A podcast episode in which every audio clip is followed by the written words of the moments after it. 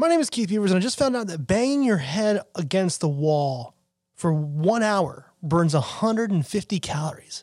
Why am I not crazy fit?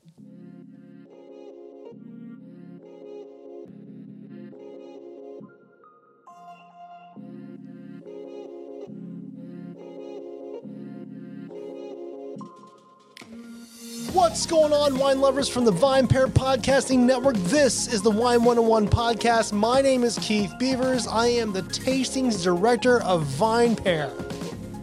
I think you guys know that by now, right?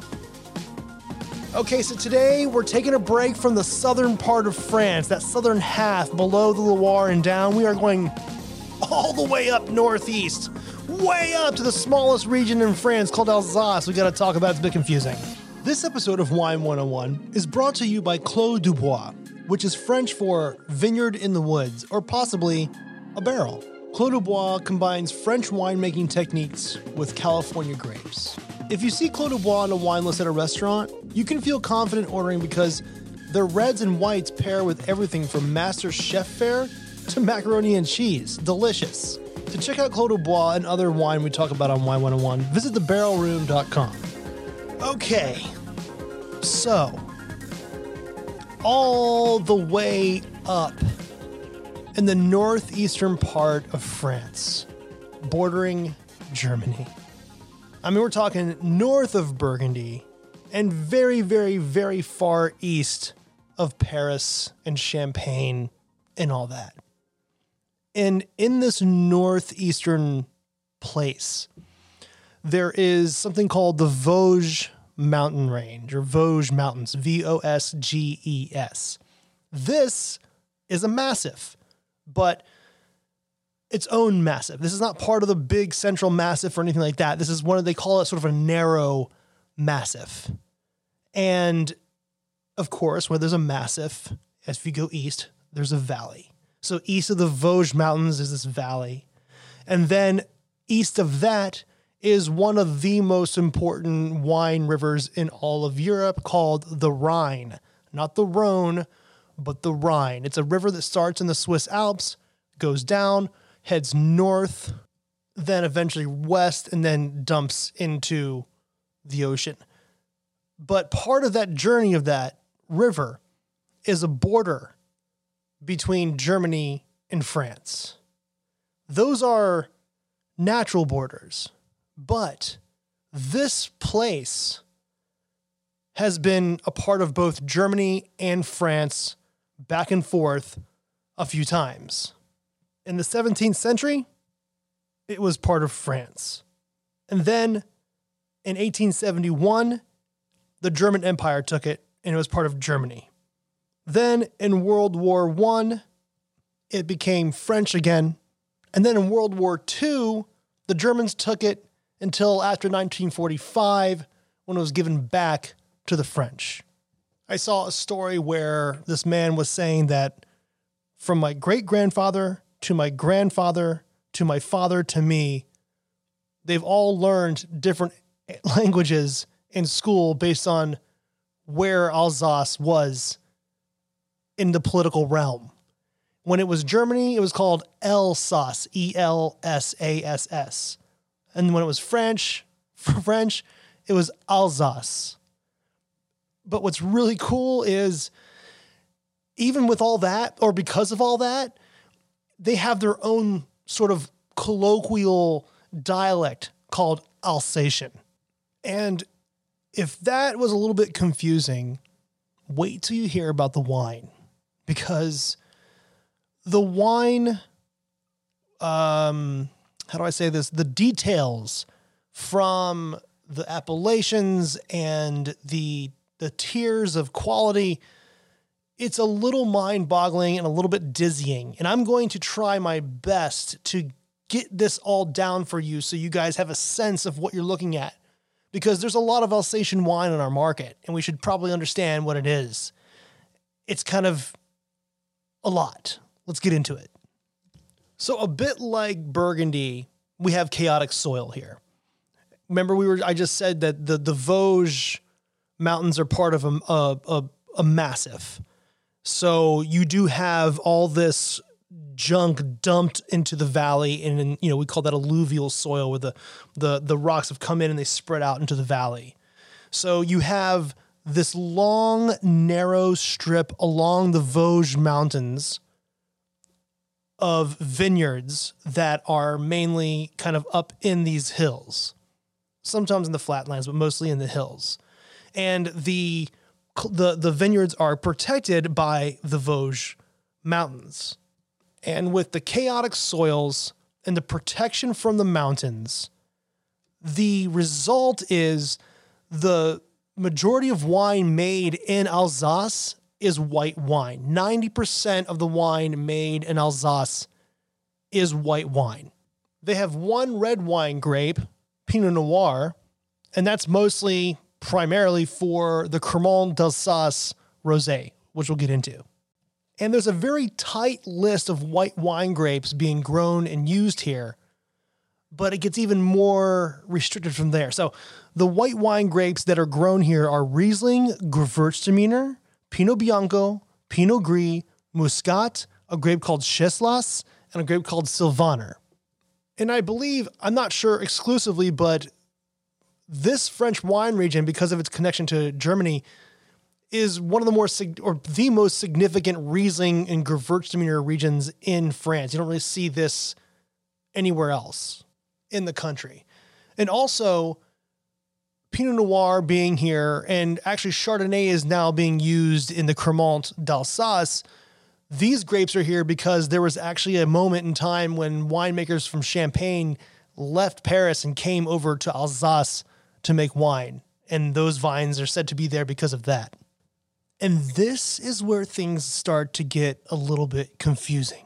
Okay, so the whole Alsace wine appellation thing is a little bit crazy because it's very new, you know, compared to all the other regions. As in, like the Grand Cru system wasn't around until 1975, the year of my birth.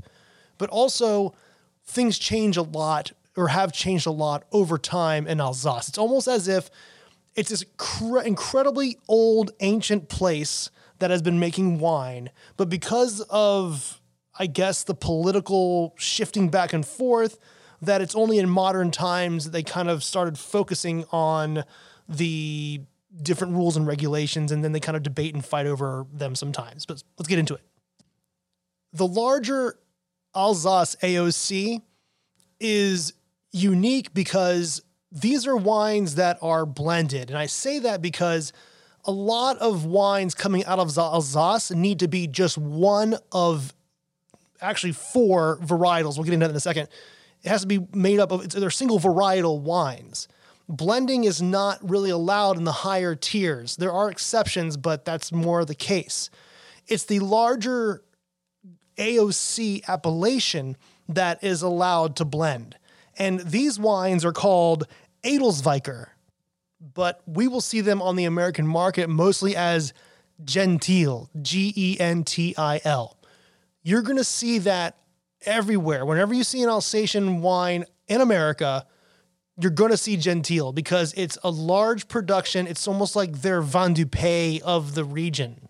And they're often very high in acid, sometimes a little bit sweet, almost sometimes frothy, sometimes still, but they're just very high acid and easy drinking white wines, almost almost like everyday wine.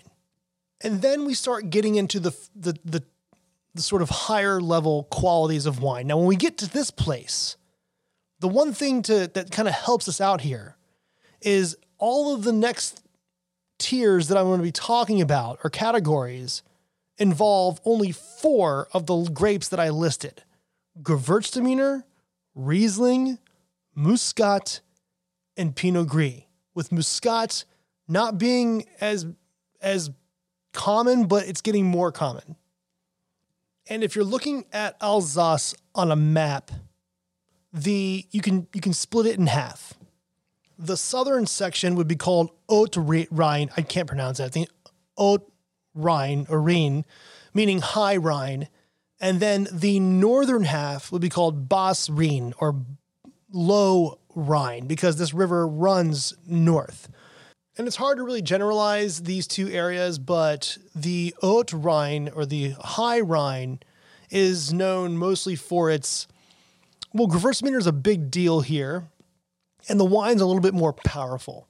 When we get to the Basse Rhine, this is when we get to the more vineyard specific places, and it's a little bit more difficult because of the chaotic soils. And each variety thrives in a different kind of soil. And just like Burgundy, the soils can change just walking across a road. And according to geological studies, there are 20 different types of soil in Alsace alone. This is crazy nature stuff, just like in Burgundy, but a lot more concentrated. And where in Burgundy, you know, with the chaotic soils, you have literally two varieties you're playing with. You have Pinot Noir and Chardonnay. But here you have at least four, sometimes Sylvaner, we'll get into it, that you're messing with on the upper tiers, which we'll get into. But the depending on the soil composition you're working with will depend on the variety you're putting in, like absolutely. Like Gewürztraminer likes the more drainy soils, and Pinot Bianco likes the more sort of clay soils. And it just depends on where you are and what part of the slope you are that defines what you plant. And that's nature telling people what to do. After that, it's all human requirements and rules. So here we have the Riesling 1, Muscat 2, Gewürztraminer 3, Pinot Gris 4. From now on, these are the four grapes we're talking about within all these different tiers, with an exception of Sylvaner, which I'll get into. So Alsace has sweet wine, it has white wine, and it has sparkling wine. And the sweet wine I want to talk about first because it's it's not crazy unique because sometimes it's noble rot and sometimes it's not. But what's very unique is that the the term vendange tardive, which is what they call sweet wine in Alsace, is exclusive to that region and nowhere else. So if you see vendange tardive, it's only from Alsace. And the way this wine is made is extremely specific. It must come from a single vintage. It must be one of the four varieties that are allowed. It must not be enriched. It has to have a minimum sugar depending on the grape that's being used. Harvest or the picking of the grapes needs to be, the date needs to be determined by the authorities, and you must tell said authorities before the harvest even happens whether you are going to do this wine. You have to know before you even pick the grapes that this is the wine you're going to make. In addition to that, those authorities may choose to walk your vineyard to make sure the sugar concentrations are within the rules stated by the authorities. And then once the wine is made, it goes back to the authorities for an analysis before it's bottled. And even with all this, not all these wines end up being sweet. They sometimes have like the perception of sweetness on the nose, but happen to be very dry on the palate.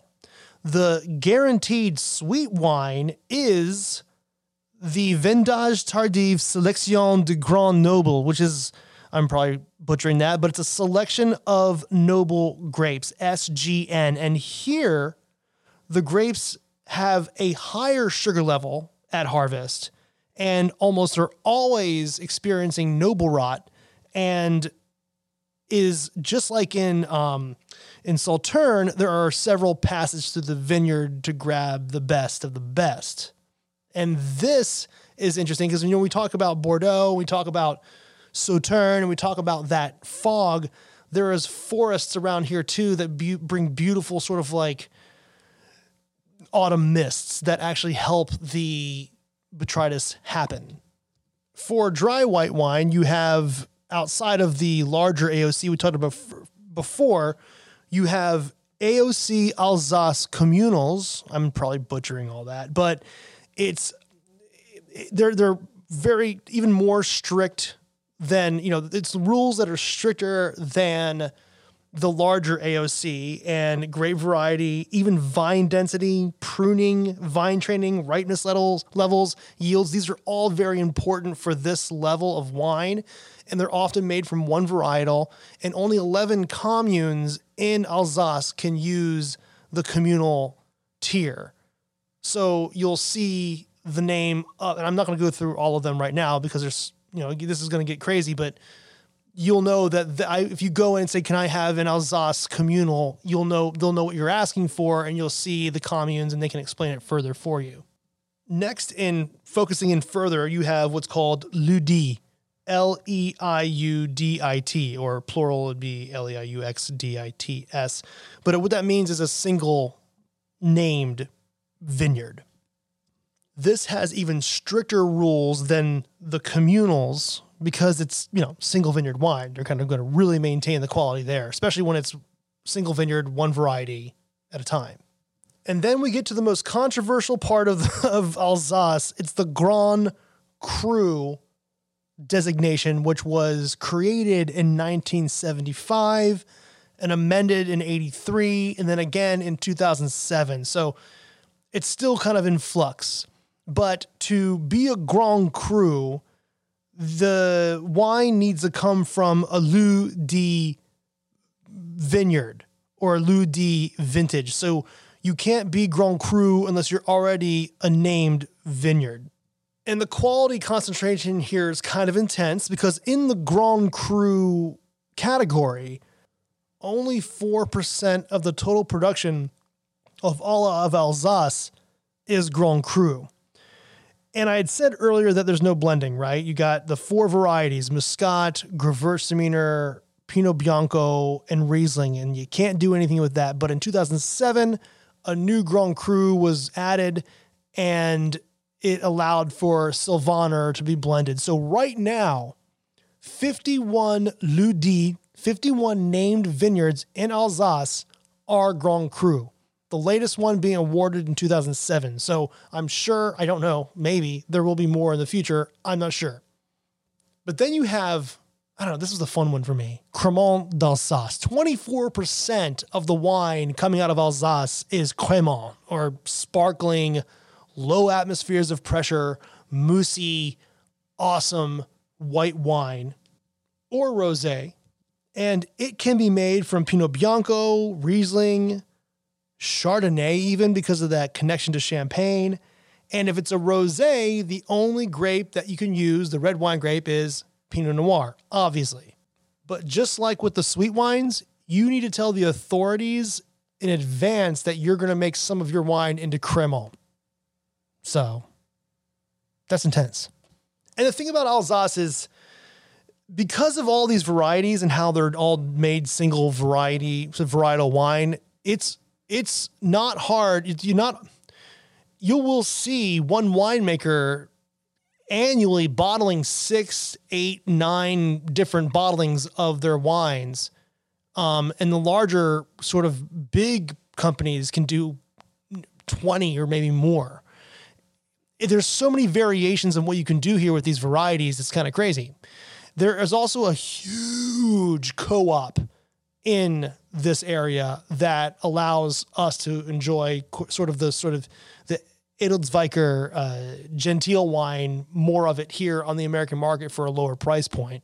But Alsace is a fun wine region to explore on our market. You know, you start with the Gentil wine, the blended stuff, because that's just how you start. It's easy, it's affordable, like between like 10 and $15 a bottle. When you get up into the other, you know, the higher tiers, the communals and the Grand Cru and stuff like that, it can be kind of confusing on the bottle label. Labels are a little bit confusing. Just know this Alsace can be understood in four grapes. And depending on the winemaker, like I said, they could make one of each variety of the four or one of the other, and they have Grand Cru vineyards. And the the way I like to look at it is one varietal at a time. So if you want to start with one of the four, start with Gewürztraminer. Just try Gewürztraminer from different parts of Alsace, and then go for Pinot Bianco, then Riesling and stuff like that, and get a sense of how they are generally and individually. When you talk to winemakers in Alsace, they have their favorites. Pinot Bianco is my favorite. Riesling's mine. Gewürztraminer is mine. So it's it's you know there's a lot out to out there to explore, and you know France is I think it's their smallest or one of their smallest wine regions, but it's also a lot of fun, and they're all white wine. And don't forget the Cremant. Next week we're going back down south but we're doing brandy. It's called cognac. It's gonna be fun. Vine Pair Keith is my Insta. Rate and review this podcast wherever you get your podcasts from. It really helps get the word out there. And now for some totally awesome credits. Wine 101 was produced, recorded, and edited by yours truly, Keith Beavers, at the Vine Pair headquarters in New York City. I want to give a big old shout out to co founders Adam Teeter and Josh Malin for creating VinePair. And I mean, big shout out to Danielle Grinberg, the art director of VinePair, for creating the most awesome logo for this podcast. Also, Darby Seaside for the theme song. Listen to this. And I want to thank the entire VinePair staff for helping me learn something new every day. See you next week. Ian J. Gallo Winery is excited to sponsor this episode of Vine Pairs Wine 101. Gallo always welcomes new friends to wine with an amazing wide spectrum of favorites ranging from everyday to luxury and sparkling wine. Gallo also makes award winning spirits, but this is a wine podcast. Whether you are new to wine or an aficionado, Gallo welcomes you to wine. Visit thebarrelroom.com today to find your next favorite, where shipping is available.